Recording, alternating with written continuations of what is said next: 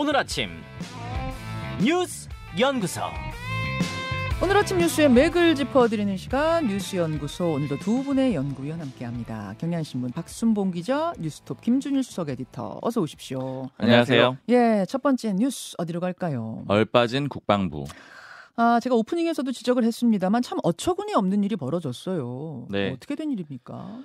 이게 정신전력교육 기본교재라고 하는데 그냥 학교로 치면 교과서 같은 거고요. 이 교재 발간했다고 지난 26일에 공개를 했는데 사실 이제 의원실 같은 데서도 계속 점검을 하고 있었습니다. 음. 그러다가 어제 29일에 그 논란이 시작이 된 거고요.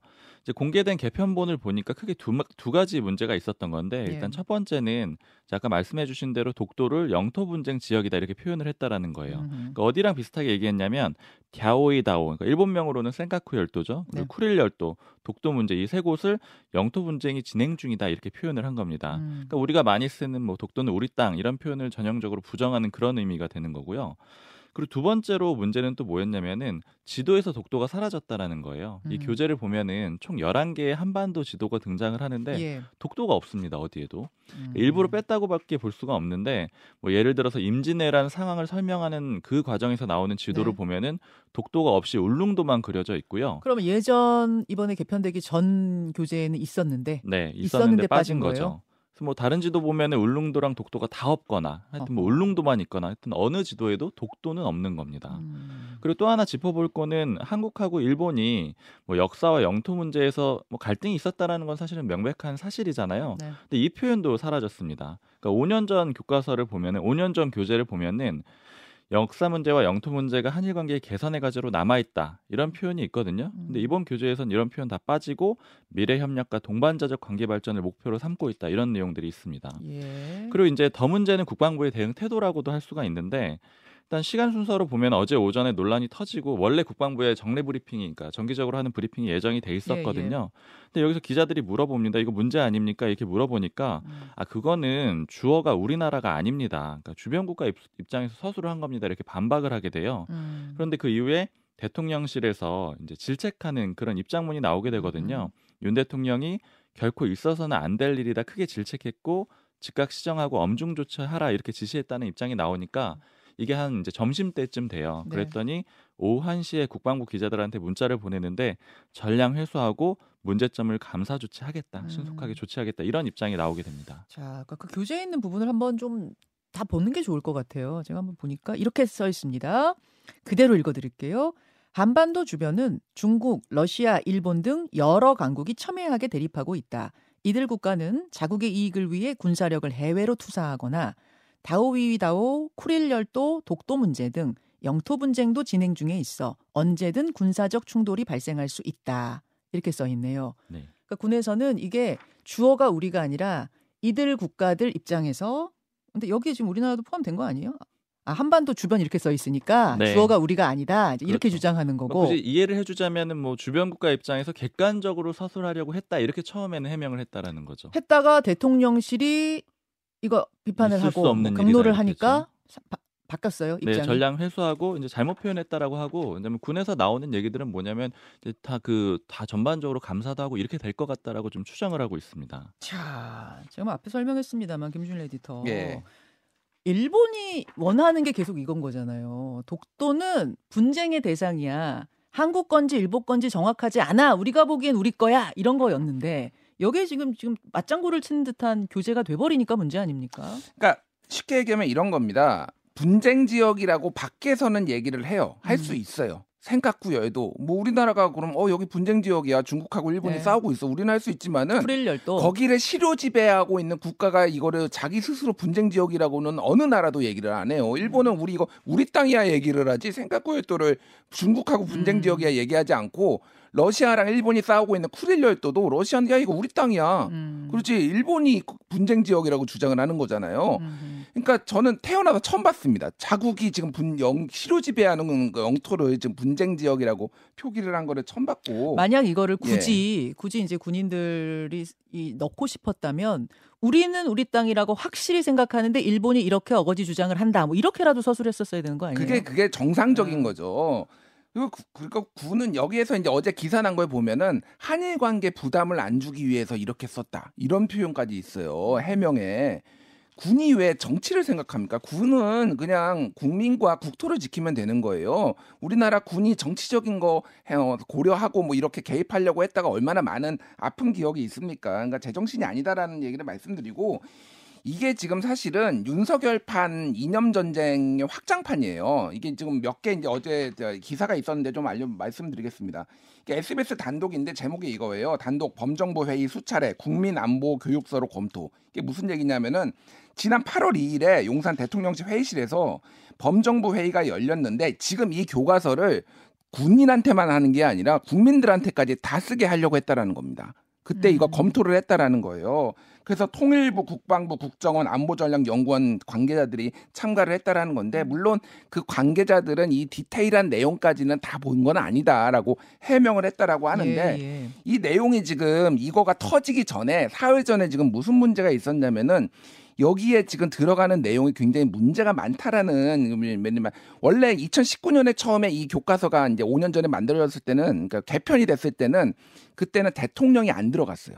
그러니까 특정 대통령 안 들어갔는데 이승만을 넣었습니다 여기다가 음. 이승만을 넣으면서 이승만이 우리 이제 뭐 굉장히 중요한 이- 이야기다 하면서 뭐 이를테면 3.15 부정선거 이런 거 부정적인 건 다 빼고 그리고 바- 뭐 이를테면 다른 이를테면 산업화에 있을 때면 뭐 이런 어 굉장히 나라 발전이 있었는데 일부 과오가 있었다라고 하면서 이- 이 역사적으로 있었던 쿠데타를 일부 과오라고 표기를 했어요. 이 음. 박정희의 쿠데타 유신 이런 것들을 음흠. 그렇게 기- 균형감 있게 해야죠. 그러니까 이게 그러니까 전체적으로 보면은 뉴라이트의 사관들이 지금 그 대통령실에 지금 장악하고 있는 뉴라이트의 사관들이 지금 여기에까지 지금 하고 있고 아직도 윤석열 대통령이 지금 이념 전쟁을 벌이고 있다. 이게 얼마나 황당한 얘기냐면은 왜 경로를 하나요? 대통령은?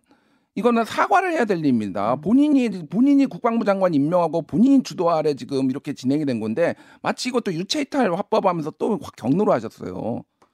자, 아, 아마 여기에 대한 어, 책임, 그러니까 문책이 따르지 않을까 지금 뭐 어, 보이고요. 이 상황들은 저희가 진행되는 대로 더 좀 알려드리도록 하겠습니다. 박순봉 기자 다음으로 가죠. 이재명 만난 정세균. 어제 이 어, 이재명 대표와 정세균 전 총리가 만났는데 정세균 전 총리가 삼 총리의 어떤 메시지를 전할까 다들 관심을 모았습니다. 어떤 이야기 나왔어요? 그 이제 말씀하신 대로 좀 조언하는 그런 자리였거든요. 뭐라고 얘기를 했냐면 특단의 대책이 필요한 시기다. 타이밍이 중요하다. 이렇게 이재명 대표한테 얘기를 했습니다. 그러면서 사자성어 현해 살수를 인용을 했는데 이게 무슨 뜻이냐면은 네. 낭떠러지에서 잡고 있던 손을 놓는다 이런 뜻이에요. 낭떠러지에서 잡고 있는 손을 놓는다? 그럼 이거는 직역하면 떨어져라 이런 거예요? 그쵸. 직역하면 그런데 초점이 거기에 있는 게 아니고 어려운 상황에서 집착을 버리면은 뭐 어떤 좀 돌파구가 생길 수도 있다. 결단을 해라. 이런 의미로 정치권에서 좀 많이 활용이 되고요. 아, 이 말은 그러면은 계속 낭떠러지 잡고 있다가 결국은 떨어지게 될 텐데 그러면 더 위험하다.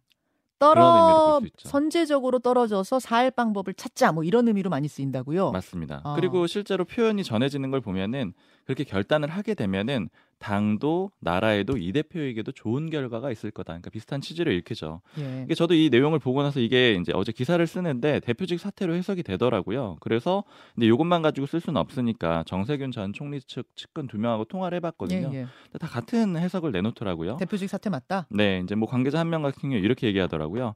결단은 대표직 사퇴를 의미하는 걸로 보이고 그런데 이 대표가 사퇴를 하라고 제대로 이렇게 직접적으로 말을 해도 나갈 가능성이 없으니까 음. 애둘러 표현을 했을 거다. 그리고 평소에 생각하시는 거랑 좀 비슷하다 이런 얘기를 하고 음흠. 그다음에 두 번째 관계자도 이런 얘기를 했어요. 특별한 대책이라는 게 뭐가 있겠느냐. 당 지도부 입장에선 쓰기 싫어하는 표현이라서 그런 표현이 나온 거다 이렇게 얘기를 하더라고요. 음. 근데 이제 반면에 이재명 대표 쪽에서는 좀 다르게 해석하고 있습니다. 현장에서 어떻게요? 내용 전달한 게 네. 권칠승 수석 대변인인데 네.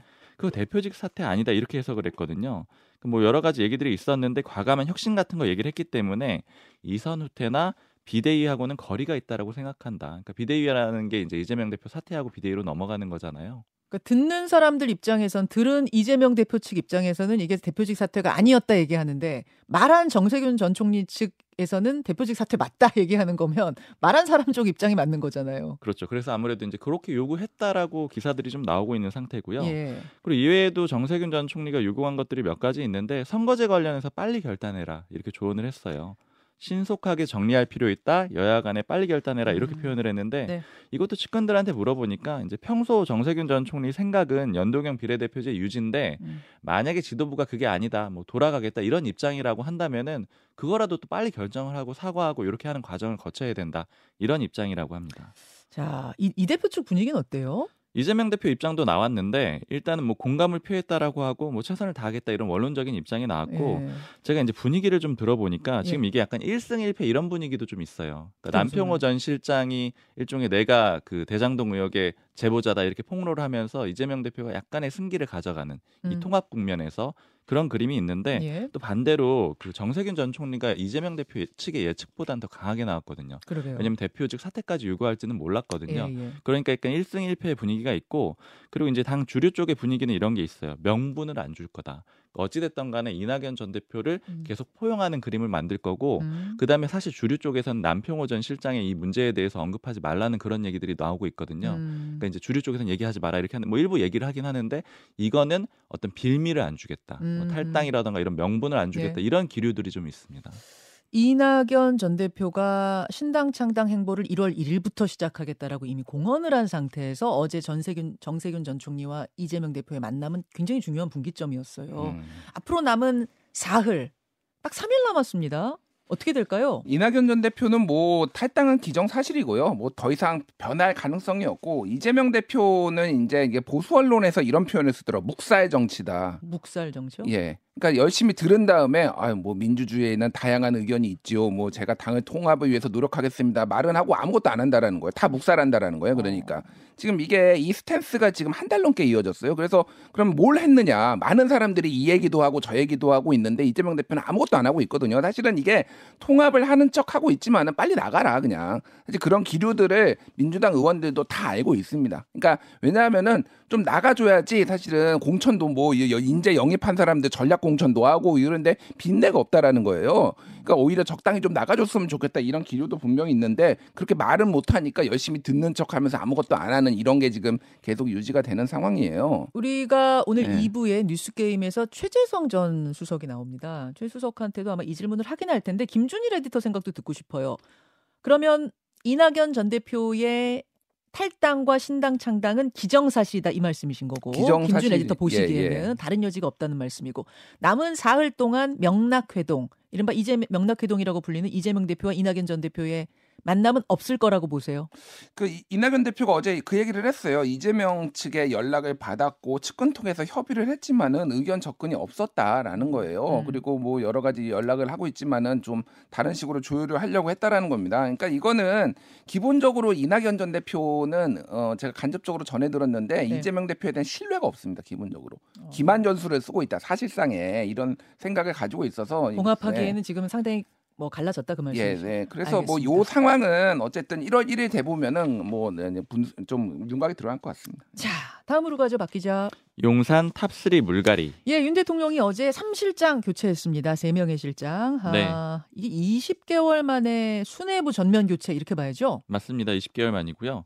원래 김대기 대통령 비서실장이었잖아요. 이 자리에 이관섭 정책실장을 임명을 했고요. 네.